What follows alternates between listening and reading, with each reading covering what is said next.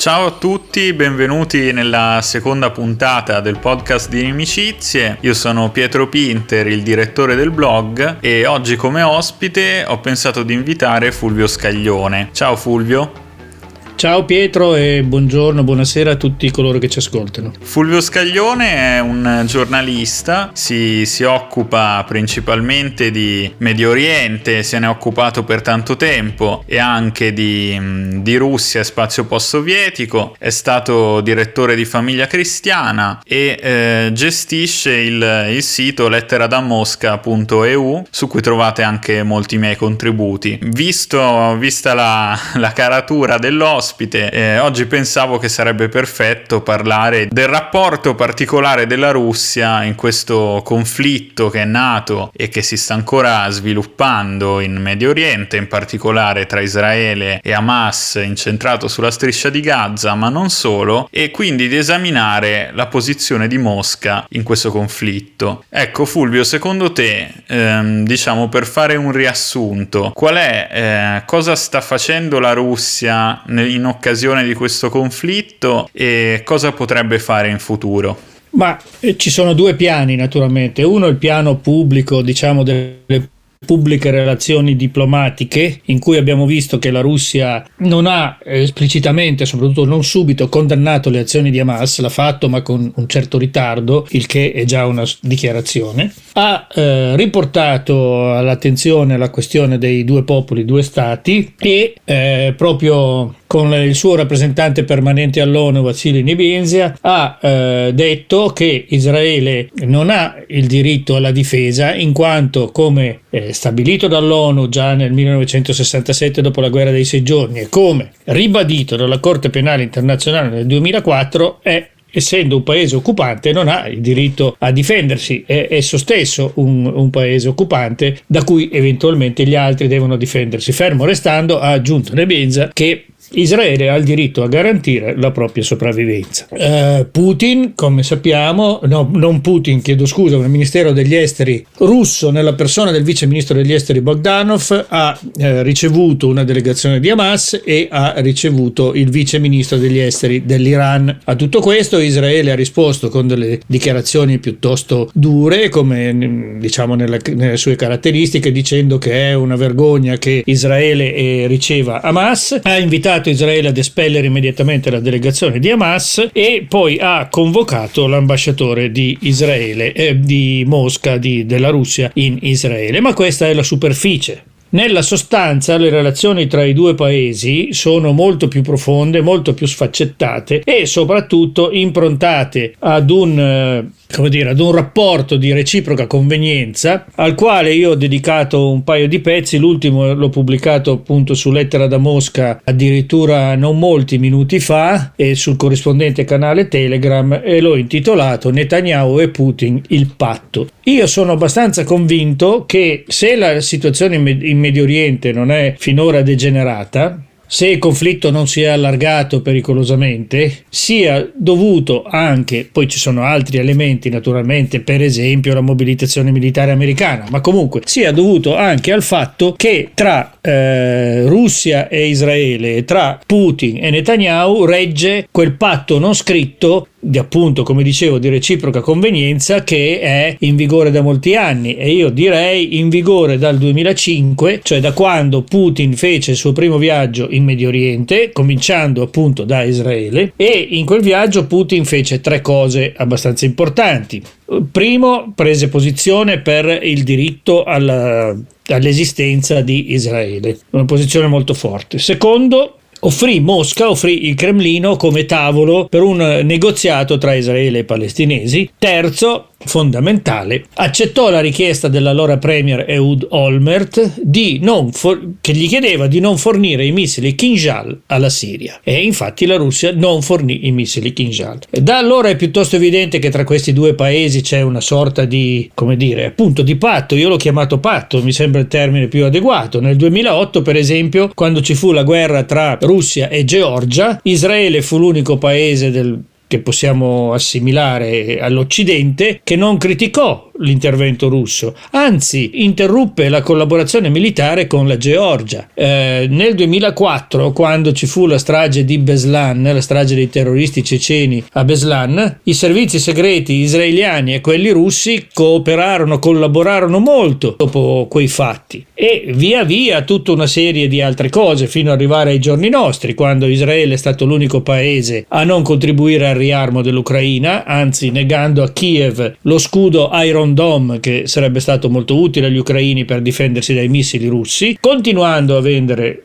certa tecnologia alla Russia. E come abbiamo visto, e qui veniamo proprio ai giorni nostri, quando il presidente ucraino Zelensky si è offerto di andare in una visita di solidarietà in Israele dopo l'attacco terroristico di Hamas, Netanyahu gli ha fatto sapere che non era proprio il momento di andare, cioè in sostanza gli ha detto stai a casa per piacere, nonostante Zelensky tra l'altro sia di famiglia ebraica. Ora, perché accade questo? Poi anche la Russia ha fatto delle cose, ma adesso per non dilungarsi. Il patto che c'è tra, secondo me, tra Russia e Israele è basato su due principi. Il primo principio è il comune timore dell'islamismo.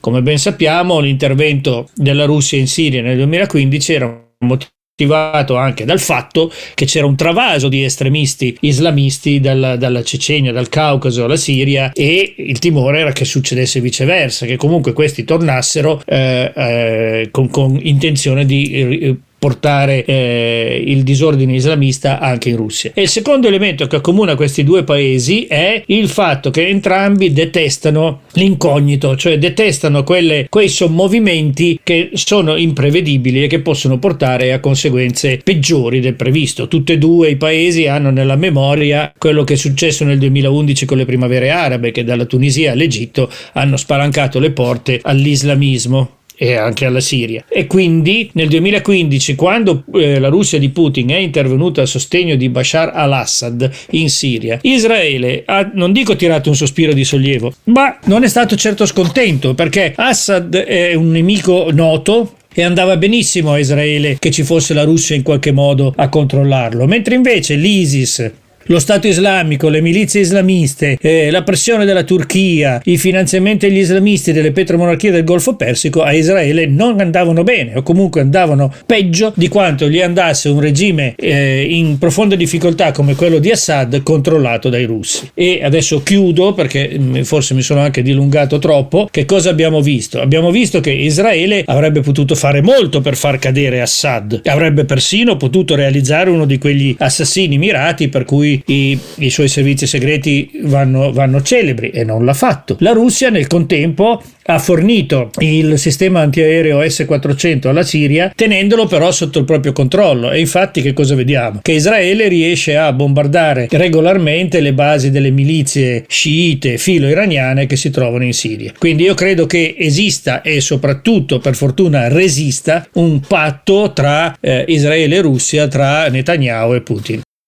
Bene, bene, mi sembra, mi sembra, un quadro molto completo. Tra l'altro, eh, secondo me, la posizione russa nella regione, la Russia forse è l'attore e questo è sia un punto di forza sia un punto di debolezza per Mosca, che ha una relazione strategica con tutti e tre i principali attori che sono in gioco, perché è tutto sommato alleato dell'Iran ed è un'alleanza vera e propria perché l'Iran sostiene anche lo sforzo bellico russo in, in Ucraina e eh, apre le porte all'influenza russa in tutta la regione, eh, in Siria in primis, ma non solo, anche in Iraq. E quindi quella con l'Iran è un'alleanza vera e propria, anche in chiave anti-americana ovviamente. Ha una relazione con Israele che hai benissimo, hai benissimo sottolineato e eh, ha anche un'importante relazione con i paesi arabi che si trovano un po' nel mezzo di questa contesa che alla fine sullo sfondo è anche una contesa tra Israele e Iran, perché come ben sappiamo è un membro dell'OPEC Plus, ci sono stati importanti, delle importanti convergenze sul prezzo del petrolio anche quando gli Stati Uniti e il G7 hanno provato a imporre il price cap, l'Arabia Saudita ha sostenuto la Russia tagliando la produzione. E eh, una cosa che non molti sanno, comunque non molti dicono, è che lo storico accordo tra l'Arabia Saudita e l'Iran, benché sia stato firmato in Cina, i lavori preparatori che sono durati anni sullo sfondo, parallelamente agli accordi di Abramo, avvenivano a Baghdad in Iraq con mediazione russa. Questo a sottolineare una certa importanza della Russia per tutti gli attori coinvolti, che appena è scoppiato il conflitto, mi pare il giorno stesso o quello dopo, il segretario della Lega Araba è volato immediatamente a Mosca, non a Pechino, non a Washington, è volato subito a Mosca, eh, forse perché eh, la Russia, come gli arabi, e in un certo senso anche come gli europei, si trova un po' in una condizione di incertezza e di inquietudine, perché nessuno di questi tre attori probabilmente vuole che scoppi una guerra regionale. Mm, c'è chi dice che la Russia invece abbia interesse perché ovviamente distrarrebbe gli americani e aumenterebbe il prezzo del petrolio, eccetera, eccetera. Questo è vero, in parte è vero. È anche vero che però la Russia rischia di perdere molto perché la sua presenza in Siria dipende anche dalla, dal rapporto con Israele, eh, dipende anche dal fatto che l'Iran è presente in Siria e se l'Iran viene cacciato dalla Siria, verosimilmente anche la Russia. Quindi sì, ha forse qualcosa da guadagnare, ma anche molto da perdere. E si, si è in un certo senso formato un asse principalmente tra la Russia e gli arabi che possono avere una posizione simile su questo conflitto, secondo me. Ma guarda, io credo che la Russia avrebbe più da perdere che da guadagnare da un allargamento del conflitto, perché intanto tutto questo ragionamento, perché si è detto molto, ah la Russia adesso gode, ride, perché, perché qui, perché là, ho sentito dire addirittura sciocchezze che la Russia, che dietro Hamas c'era la Russia, eccetera, eccetera. Sono veramente delle sciocchezze senza pari, che hanno il solo scopo di cercare di convincere la gente che esiste una specie di asse del male universale, no? Fatto di Cina, fatto di Russia, fatto di Hamas, fatto di Iran, eccetera, eccetera, che ce l'ha con noi. Eh, sai, è la, è la, visione del mondo che aveva espresso Borrell, l'alto commissario europeo. Il giardino per, e la giungla. Eh, esatto, il giardino e la giungla, con la scemenza lì.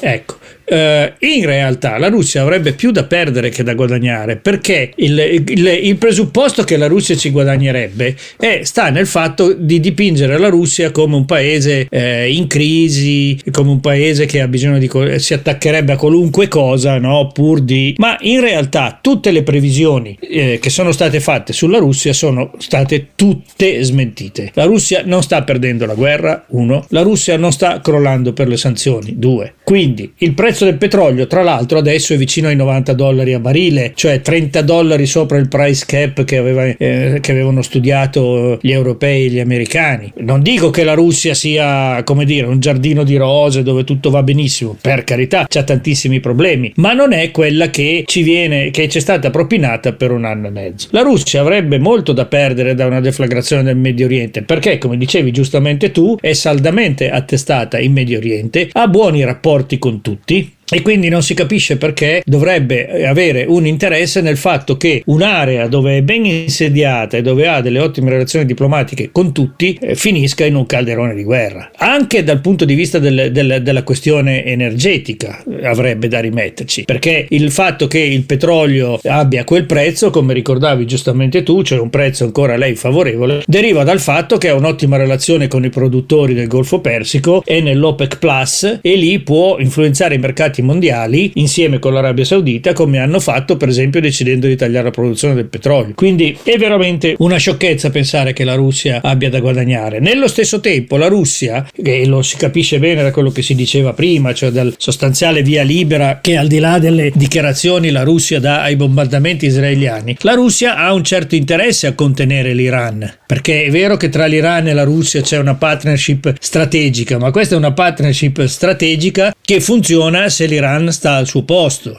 perché se l'Iran, eh, per dirla con una terminologia poco da, da geopolitica, ma, ma che eh, capiamo tutti, la fa fuori dal vaso, eh, salta la trattativa sul nucleare con gli Stati Uniti, saltano i rifornimenti di droni, eccetera, eccetera, salta il corridoio commerciale nord-sud, perché diciamocelo, un, un allargamento della guerra porterebbe gravissime difficoltà all'Iran che infatti abbaia abbaia ma non morde. Quindi io credo che uno degli aspetti di questo patto non scritto ma efficace tra Russia e Israele ci sia anche il fatto che la Russia parla con questi, parla con l'Iran, parla con Hamas, parla con eh, Assad e li tiene fermi perché per adesso, che, che, se ne dica, a parte Hezbollah in Libano un po', non si è mosso nessuno.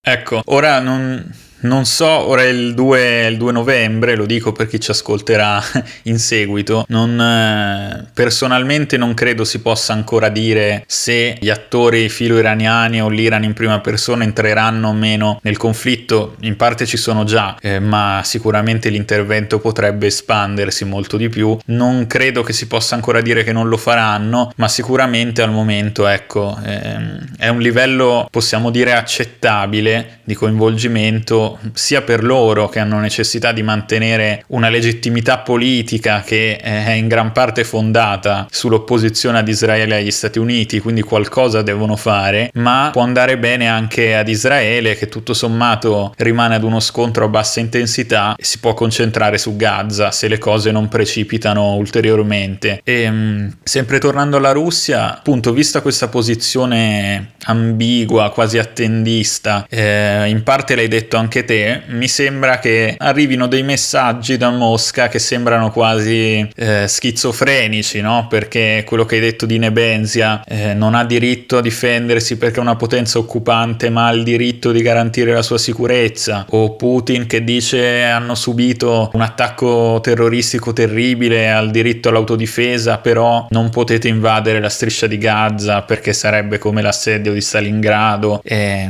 e tante altre cose. Lo si vede anche diciamo all'interno della sfera mediatica, no? Eh, a Soloviev Live, che è il programma, il talk show più seguito della Russia, ci sono state delle discussioni molto accese, forse spontanee, forse gestite, non lo so, tra pro-israeliani e pro-iraniani. C'è stato anche un, uno scienziato politico, tale Yevgeny Satanovsky, che ha insultato pesantemente la Zakharova e Bogdanov, il vice ministro degli esteri, accusando accusandoli insomma di, di posizioni filo palestinesi o comunque anti-israeliane, poi è stato cacciato dal programma. Putin poi ha iniziato a puntare il dito contro gli americani come come a non volere parlare di Israele, Iran e palestinesi, che già questo crea, già prendere una posizione crea problemi, perché può creare problemi, come dicevamo, antagonizzare eccessivamente Israele e a maggior ragione anche l'Iran. Ma nel concreto, secondo te, vista questa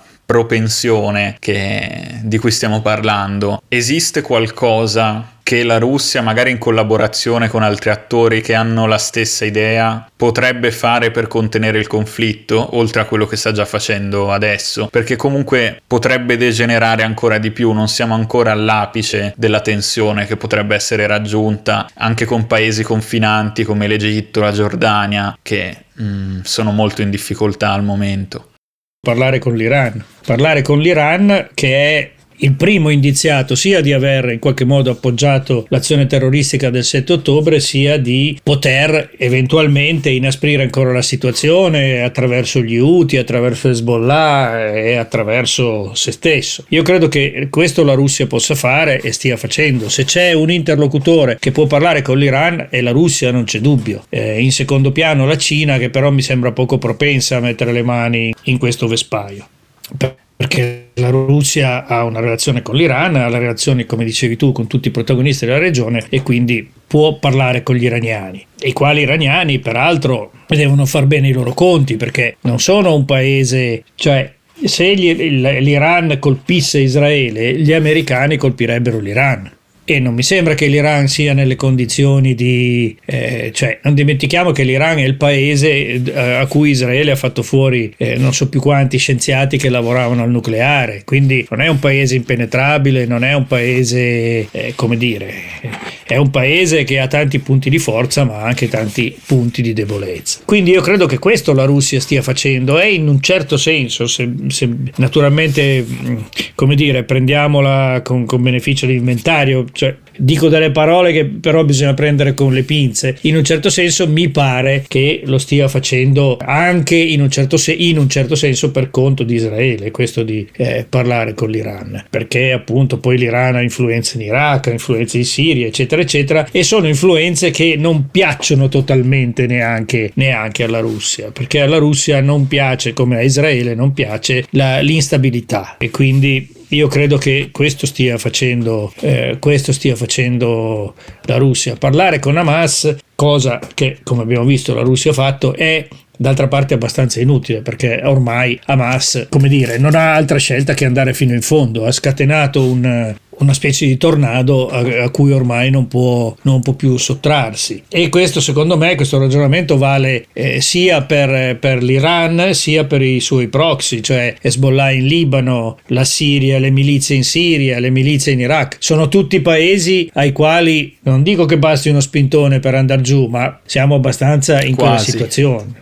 Ecco, quasi. siamo quasi così. Cioè, io ci penserei molto bene fosse al loro posto prima prima di cercare di... perché in questo momento, per come si sono messe le cose, eh, attaccare Israele vuol dire essere attaccati dagli Stati Uniti. Eh, quanto al resto, le posizioni schizofreniche di Mosca, certo che lo sono, ma lo sono perché lo sono quelle di tutti. Cioè, se tu guardi il linguaggio pubblico, Biden ha detto dieci volte a Netanyahu non invadere Gaza, non fare gli errori che abbiamo fatto noi dopo il 2011 e dopodiché Netanyahu ha fatto invadere Gaza. Eh, il, L'Europa, abbiamo visto il Consiglio europeo che quali straordinarie eh, conclusioni abbia raggiunto. No? Hanno discusso per una settimana se dovevano usare la parola pausa, la parola pause oppure la parola tregua e poi alla fine hanno fatto questa specie di ruggito del coniglio dicendo eh per piacere fate delle pause umanitarie, cosa di cui ovviamente né Hamas né tantomeno Israele si sono minimamente preoccupati eh, e eh, hanno proposto di fare una conferenza di pace tra israeliani e palestinesi che è veramente lunare in questa situazione. Eh, sì. Mi sembra che, che siano, tutti, siano tutti messi allo stesso modo, nel senso che tutti hanno orrore per ciò che Hamas ha prodotto il 7 ottobre e tutti hanno orrore per quello che sta succedendo adesso a Gaza e però non si può prendere le parti di un orrore solo perché vorrebbe dire schierarsi politicamente in una maniera comunque insostenibile e allora tutti fanno un po' questi pasticcetti verbali eh, per nascondere una sostanziale inazione. L'azione vera si svolge sottoterra, sotto traccia, intendo dire, sia quella diplomatica degli americani sia quella diplomatica dei russi. Non mi stupirei che alla fine russi e americani finissero per parlarsi.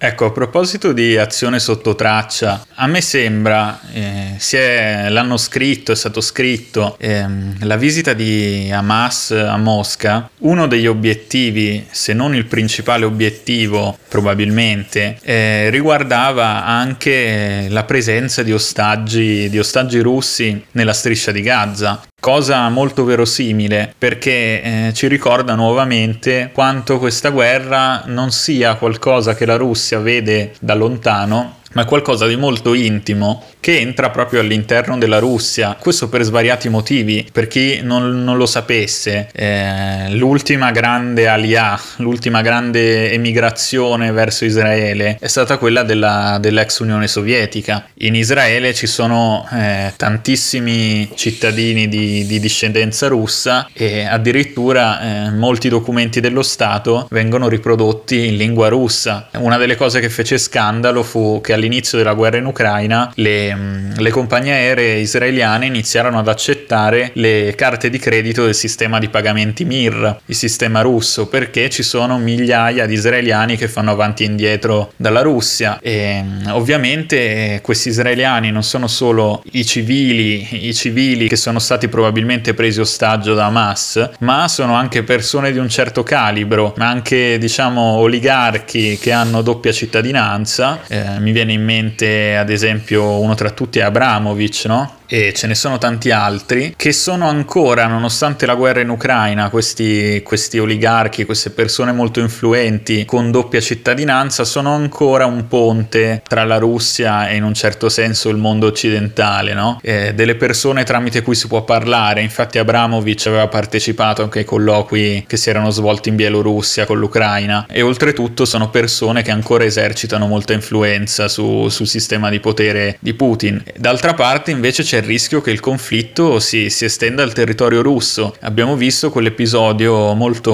molto grave che è successo in Dagestan, all'aeroporto di Makachkala, dove un aereo proveniente da Israele sostanzialmente è stato vittima di, di un pogrom dei cittadini del Dagestan che sono musulmani e di, ovviamente di, di un gruppo organizzato di cittadini del Dagestan, non tutti, che è stato tra l'altro duramente represso dalle, dalle autorità locali, dalle autorità russe eh, anche Kadyrov stesso ha detto, eh, non mi ricordo esattamente la citazione, ma se succede di nuovo qualcosa del genere eh, alle forze di sicurezza sparate due colpi in aria e se qualcuno non rispetta la legge anche lì eh, sparategli il terzo in fronte, ha detto qualcosa del genere, perché la società di questi paesi corre il rischio di sommosse pubbliche tanto quanto nei paesi arabi. E la, alla fine la guerra in Cecenia, l'insurrezione islamista in Cecenia si è protratta fino quasi al 2010 e, e ancora ci sono dei focolai e è molto più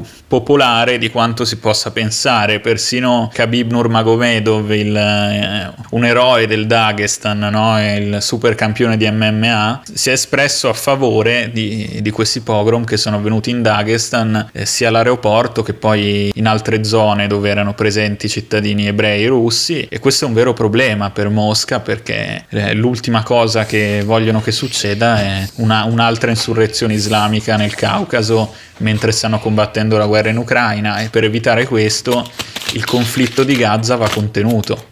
Ma guarda, io ho letto anche a questo proposito diverse scemenze, ho visto per esempio dei pezzi intitolati L'antisemitismo che arriva dal Cremlino. Ora, il 25 ottobre, l'altro giorno praticamente, Putin ha ricevuto al Cremlino i rappresentanti delle religioni tradizionali della Russia, tra cui appunto il, il, i rappresentanti dell'Islam e i rappresentanti dell'ebraismo. Il fatto che la Russia sia un paese multietnico e multiconfessionale è uno dei grandi vanti del del, putinismo, che è anzi una delle basi per cui Putin può dire o cerca di dire che la Russia è un paese dove convivono uh, tante componenti diverse, convivono pacificamente e dove vengono curati i valori tradizionali, tra cui appunto quello della fede. Quindi da questo punto di vista, in maniera strumentale o meno, è ridicolo parlare di anti antisemitismo, come dire, politico, programmatico. La questione del Caucaso è appunto quella che dici tu, perché quelle sono, sono regioni a maggioranza eh, islamica, regioni che sono da sempre un mal di testa per la Russia, lo sono fin da quando la Russia le ha incorporate nell'Ottocento, quindi eh, il, sono, sono regioni che devono essere prese con le pinze, molto con le pinze, e dove infatti lì sì albergano delle pulsioni, chiamiamole come abbiamo visto a Makhachkala, eh, antisemite, anche perché non dimentichiamolo, durante gli anni delle guerre di Cecenia, in quelle regioni lì, le petromonarchie del Golfo Persico, attraverso i loro agenti, diciamo, islamici e islamisti, eh, hanno molto seminato con denari, costruzione di moschee, diffusione di predicatori, eccetera, eccetera, esattamente come poi hanno fatto eh, in anni più recenti eh, in Siria. Quindi c'è un sostrato che è etnico, perché questi sono popoli che sono sempre stati ribelli a Mosca, e eh, eh, diciamo politico-religioso che Mosca deve trattare con, con pinze molto lunghe e molto, eh, e molto attente. Certamente il, il, fatto di Gaza ha offerto a queste pulsioni estremiste una, una occasione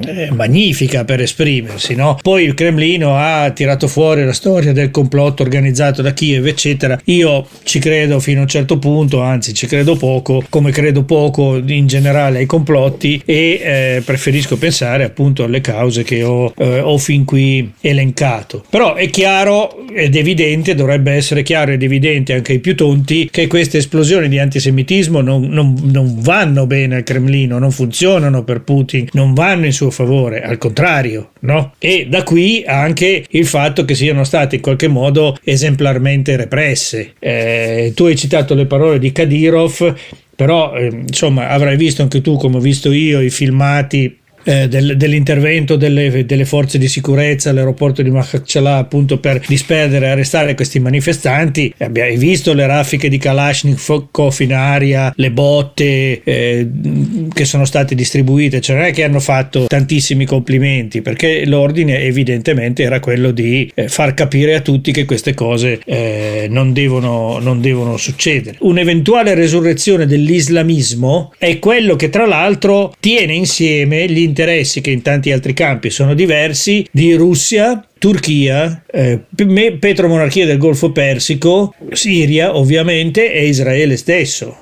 E anche Nessun... Europa in un certo senso, no? Sì, però io l'Europa non lo so, io non riesco a considerarla. Quando si parla dell'Europa a me viene in mente una specie di, di nuvola piena di fumo. E... Eh. Sì, certo, l'Europa ha paura dell'islamismo, però le, cosa, in, in quale di queste crisi internazionali che stiamo citando l'Europa è riuscita a dire una parola importante? Nessuna. Abbiamo no, paura nessuno. dell'islamismo, abbiamo paura dell'antisemitismo, abbiamo paura di tutto, ma non, non siamo presenti da nessuna parte realmente. No. E quindi, cioè sì, è vero, anche l'Europa ne ha paura, ma, ma l'Europa è un ectoplasma da questo punto di vista.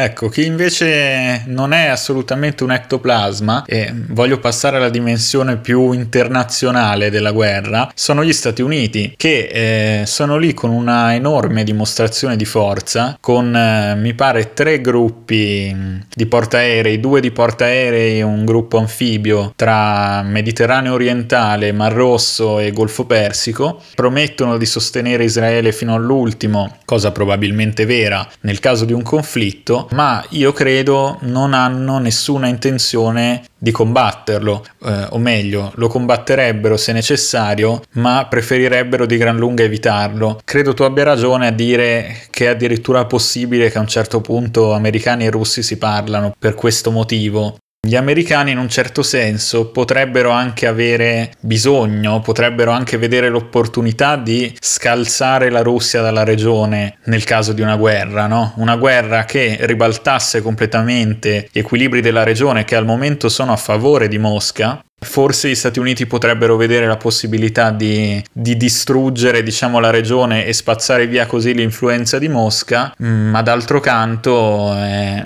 è una regione da cui si stanno ritirando da, da, anni, da quando si sono ritirati dall'Afghanistan e hanno provato anche in un certo modo a ritirarsi dalla Siria e dall'Iraq e, e, hanno ben altro a cui pensare sia in Europa che soprattutto nel Pacifico dove è il loro principale mal di testa che anche nel continente americano che sta iniziando a dare dei problemi molto seri. E, e quindi forse anche loro questa guerra non la vogliono. Forse non la vuole nessuno tranne Hamas e Israele ovviamente come, come reazione diciamo a quello che è avvenuto e, e qualche milizia filo iraniana il discorso è è se questa guerra, nonostante tutto, scoppierà, questa guerra regionale, le forze americane e quelle russe sono in stretta prossimità perché gli Stati Uniti hanno delle basi non solo in Iraq ma anche in Siria, in territorio occupato dai ribelli, molto vicine alle, alle pattuglie, alle basi russe. Cosa potrebbe succedere in quel caso? Ma tra Russia e Stati Uniti io credo niente, credo starebbero molto molto attenti a proprio a non, a non come dire, neanche tirarsi una pietra, eh, per, ovviamente non, non per simpatia ma per reciproco interesse. Io credo comunque che questa, un allargamento del conflitto non lo voglia realmente nessuno.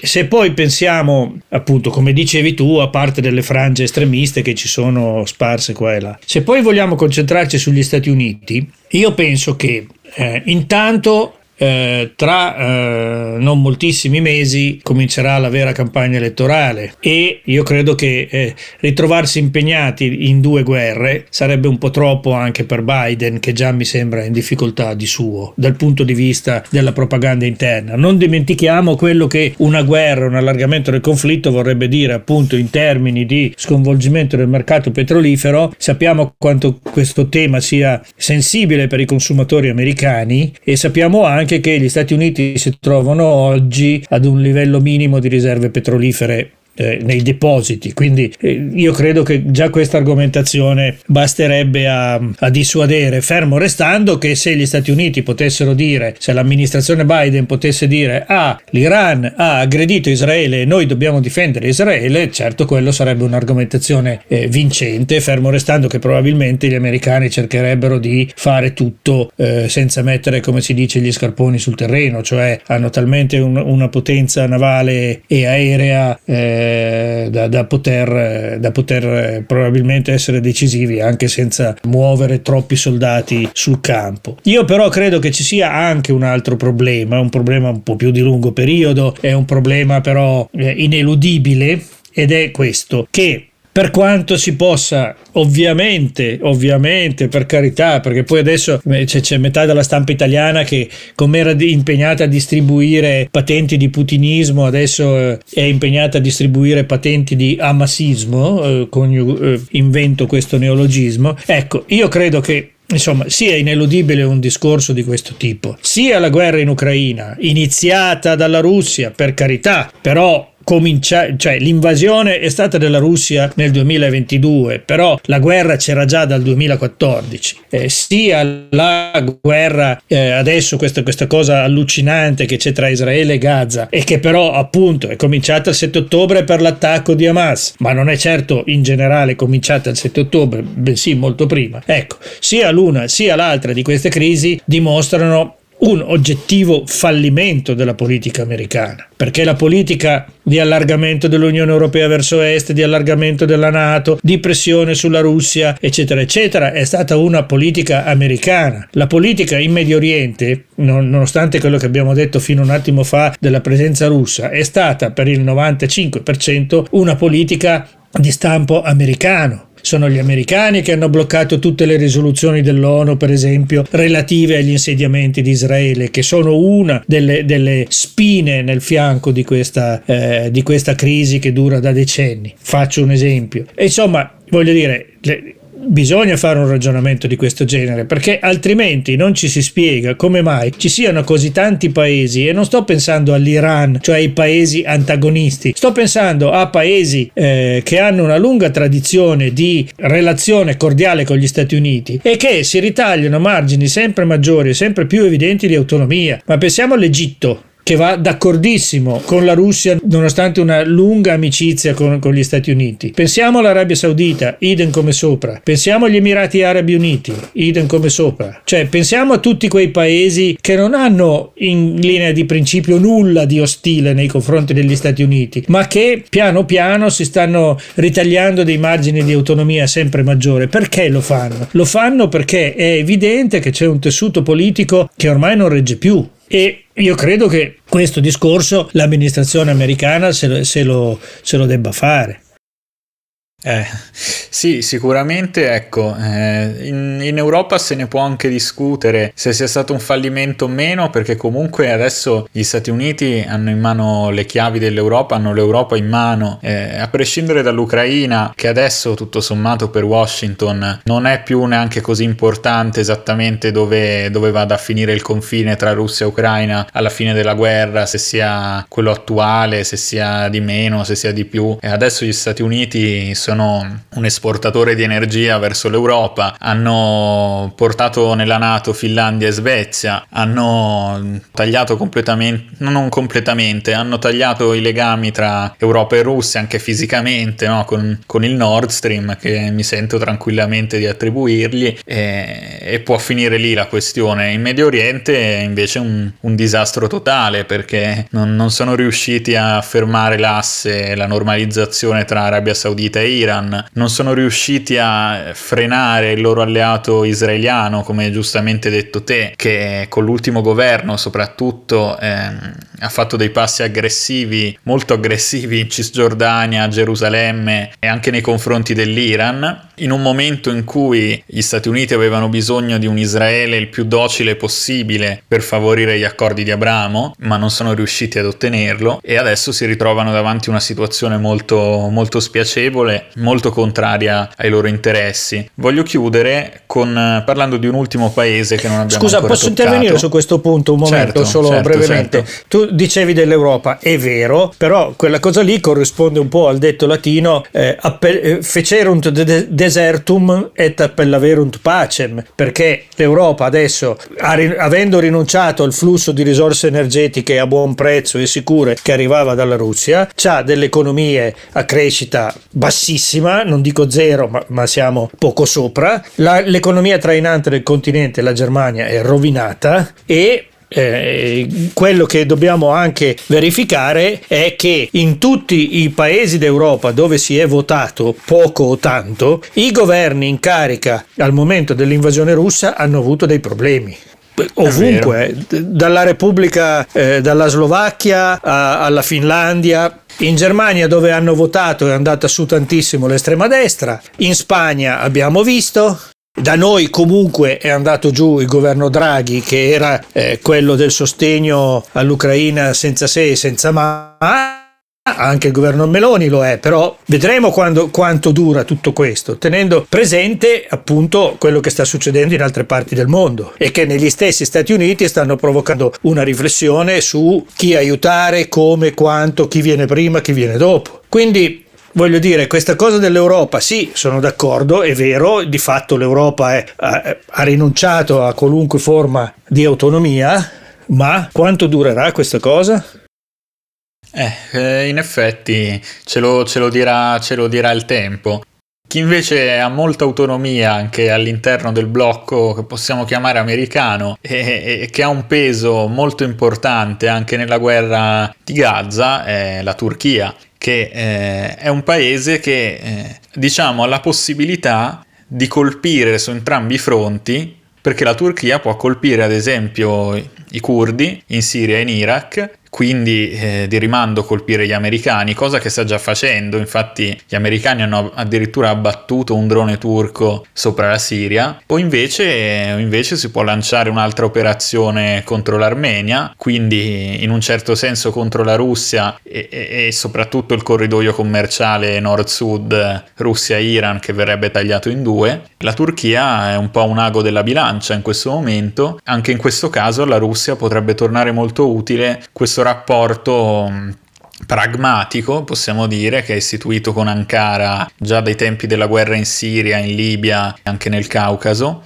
La Turchia ha un po' le mani libere può agire per sbilanciare i due, i due fronti del conflitto e forse addirittura interessa farlo perché ha delle mire importanti nella regione che in una situazione di tensione così potrebbero essere diciamo accomodate da Russia, Stati Uniti e Iran che non vogliono avere la Turchia contro in questo momento. Quindi forse il nuovo fronte della guerra potrebbe aprirsi non tanto in Libano, potrebbe aprirsi dalla Turchia. Cosa ne pensi di questo? Ma io penso che ci sia una sostanziale coincidenza di azione tra Russia e Turchia. Non dico di interessi, ma di azione sì, perché se tu ci fai caso, Russia e Turchia sono sui due lati opposti della barricata in Siria, però adesso pattugliano insieme la regione di Idlib, insomma hanno trovato un modus vivendi. Idem si può dire per la Libia, idem si può dire per il Caucaso, perché è chiarissimo che la riconquista, chiamiamola così, del Nagorno-Karabakh da parte dell'Azerbaigian appoggiato dalla Turchia è, fru- è stato frutto di un patteggiamento, no? Cioè, infatti gli armeni sono arrabbiatissimi anche con la Russia, cioè alla fine si sono messi d'accordo, secondo me tutti, ovvero la Russia, il, la Turchia via Azerbaijan e la stessa Armenia, che questa cosa del Nagorno-Karabakh era una grana per tutti e siccome il diritto internazionale stabilisce che il Nagorno-Karabakh è terra azera, finiamola con questa storia. Certo, 120.000 armeni del Nagorno-Karabakh sono diventati profughi, però era meglio così che non avere la regione continuamente in subbuglio. Quindi Russia e Turchia alla fine, pur essendo sempre su lati diversi della barricata, eh, trovano sempre una maniera per andare d'accordo, non sono mai decisamente ostili, non sono mai veramente ne- nemiche.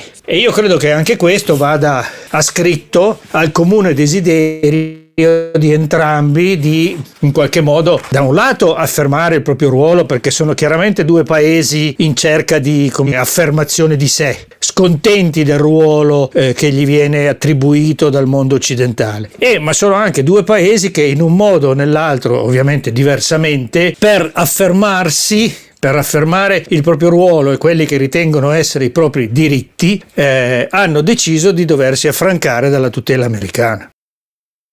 Mi sembra condivisibile e soprattutto sì, e questo ci mostra anche che un paese, un paese come la Turchia può stare nella Nato per seguire i suoi interessi senza nessun tipo di, di condizionamento, cosa che, eh, può, che la Turchia può fa. stare nella Nato, per esempio, prendendosela con la Grecia, che è un altro paese nato. Che è un altro per, paese nato. Per fare un altro esempio, no?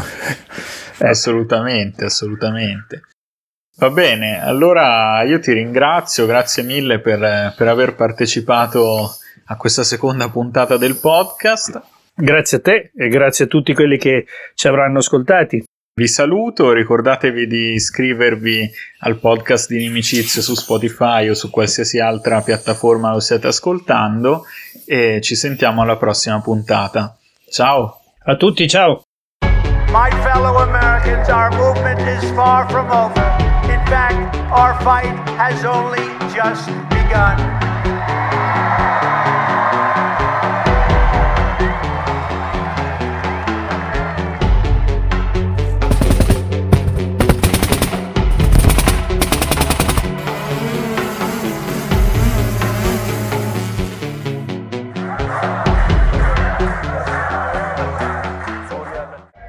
за наши доблестные вооруженные силы, за победу! Ура!